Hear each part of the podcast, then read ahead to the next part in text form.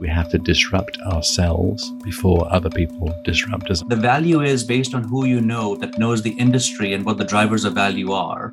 There's no playbook. The array of challenges that are coming is so different and so much more rapid fire than we've seen before in this industry. Saying no to technology is not an option. Private markets thrive on disruption. The operational side of private equity strategy is all about disrupting from the inside to create value within portfolio companies. And private equity owners invest in companies knowing full well that they'll encounter the unexpected, but no one could have predicted the combination of forces that came into play from 2020 onward. In just over two years, operators have been faced with a devastating pandemic, the end of the longest bull run in modern market history, unprecedented disruptions to global supply chains, geopolitical strife in what were thought to be stable regions of the world, social upheavals of all kind, and a complete rethink of how to approach diversity, equity, and inclusion. I'm Chase Collum. And I'm Rob Kotecki. And this is Disruption Matters, a five part podcast brought to you by Private Equity International and sponsored by AlixPartners. In this series, we're exploring core issues facing private equity operators today. What has become apparent over the last few years is that the cycles of disruption have become much more significant and indeed much more regular than the economic cycles that we would all be studying to try and do our business planning. And of course, fiscal policy, federal agencies have done a very good job at flattening out economic cycles. And of course, we're just coming off the back of a mega growth cycle but actually the cycles of disruption have been more regular and more profound than the economic cycles for the last 20 years. That was Simon Freakley, the CEO of AlixPartners, a company that works closely with private equity operating partners to help advise and execute on value creation strategies within portfolio companies. Okay, so this mega growth cycle, let's put that in perspective. Sure. You know, let's take a step back here for a second. For anyone who's new to economics, the economic cycle is divided into four stages. It starts with expansion, which leads to a peak. This is followed by a contraction and then by a trough, from which expansion is born, and so on and on it goes. Factors like gross domestic product, interest rates, employment figures, and consumer sentiment are all indicators that can be used to triangulate where in the economic cycle we are at any given moment. Let's be honest though. These calculations are as much art as science and can leave a lot of the story left untold. But now back to the point. The global economy experienced its longest economic climb in recorded history from June 2009 through February 2020 when COVID 19 abruptly ended 128 months of expansion. And that's a really long time. You know, the only other period of time that came close was the 120 month expansion from 1991 through 2001.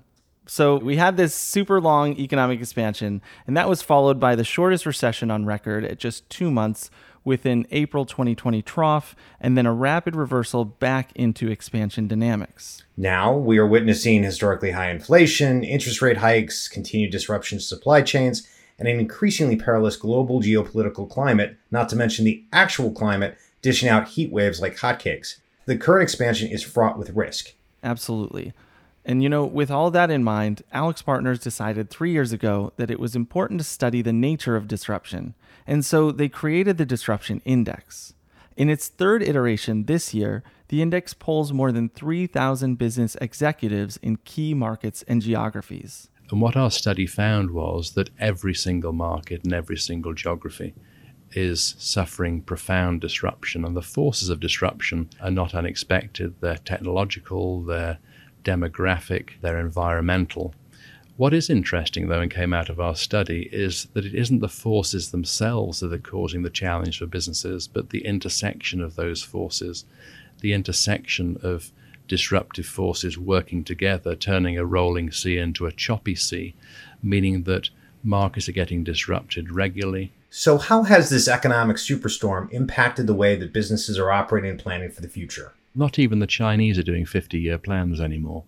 And so, what we've all learned through, over the last couple of years is that things happen very quickly and we have to adapt extremely quickly. So, I think COVID itself was a massive disruption, but it has acted as an accelerant to other disruptions. Now, You know, we've all learned how to do Zoom meetings and Teams meetings and what have you. We've all found ourselves buying groceries online where before the pandemic most people weren't buying groceries online. They were buying many other things online but you know there's something at a human level that's satisfying about holding a tomato before you buy it. And so we've typically done that from stores. But what the last couple of years has done is has affected some behavioral change that would have taken really much longer to have happened had we not had the sharp shock of a pandemic to live through. So, having lived through the last couple of years, I think we've all made some fundamental shifts in our business lives, but also our personal lives as consumers, which have been quite instructive. And we've realized that significant change can happen quickly. And so that, I think, is manifesting itself in terms of how businesses are recreating themselves on a much more regular basis now. People are having to defend against new entrants into their markets and in so doing recreate themselves in the process. So the pace of change has increased remarkably. And I don't see that slowing down anytime soon. The latest edition of the AlixPartners Disruption Index found that 72% of surveyed CEOs are worried about losing their jobs due to disruptive forces, and 94% of executive respondents say their business models will have to change within the next three years to stay relevant. In the face of these rapid changes, modern management teams are being asked to be more flexible and more agile than ever. And perhaps that's one of the reasons that the private markets have grown so substantially over the past decade. While the number of companies listed on public exchanges, at least in the US, has declined.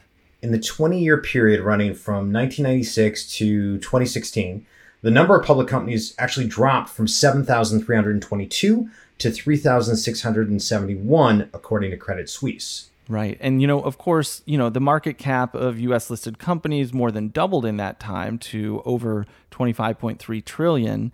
And we've since seen the emergence of trillion dollar companies like Amazon and Apple. Uh, that was in 2018. Right. But fewer management teams are opting to IPO because the venture growth and private equity route offers significant benefits with fewer regulatory constraints. Not to mention that management teams and private equity owned companies don't really have to worry about shareholder lawsuits or activist investors. So I think I mean, private equity has had just a remarkable run, hasn't it? And it's been a terrific ownership mechanism to drive value for not just management teams, but also investors. And I think because, you know, with increased regulation and scrutiny, the public company model is maybe less attractive than it was. I think private equity has become a mainstream investment model, which is becoming increasingly attractive to management teams. So I think the general landscape for private equity is a very positive one. But even private equity ownership is not without risk, especially with current conditions in mind. Now, of course, staring down the barrel of a recession means that the next few years could be challenging generally, and of course, challenging for private equity too, an inflationary environment. We may indeed be heading into economic conditions that we haven't seen for 20 or 30 years, and management teams today will not have been in management positions or maybe even in the workforce when we've last seen these conditions, and so it'll be a challenging time all round. The additional issue for private equity investors, of course, is that there's a lot of dry powder still to be put to work, and valuation multiples, while they're starting to adjust, are still in many industries very high a lot of competition for those assets. Risk aside, you know, there's certainly an ample amount of ready money in private equity hands. At the end of 2021, private equity companies had amassed $3.4 trillion of dry powder globally, according to Statista. Oof. With so much money in hand, PE firms are eager to deploy capital provided they find meaningful strategies.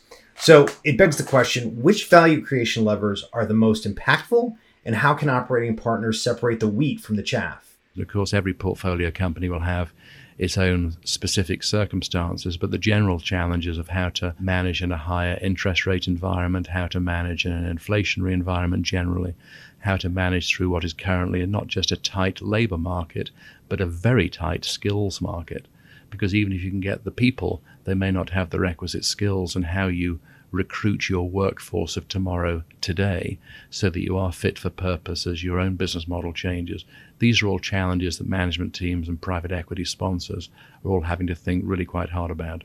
What Simon is really saying here is that while every portfolio company is unique and every management team will bring something different to the table, there are really a few core areas that every operating partner and manager needs to focus on in order to stay ahead of the curve. And we're going to be taking a deep dive into four of those key areas in the upcoming episodes of this podcast series. That's right.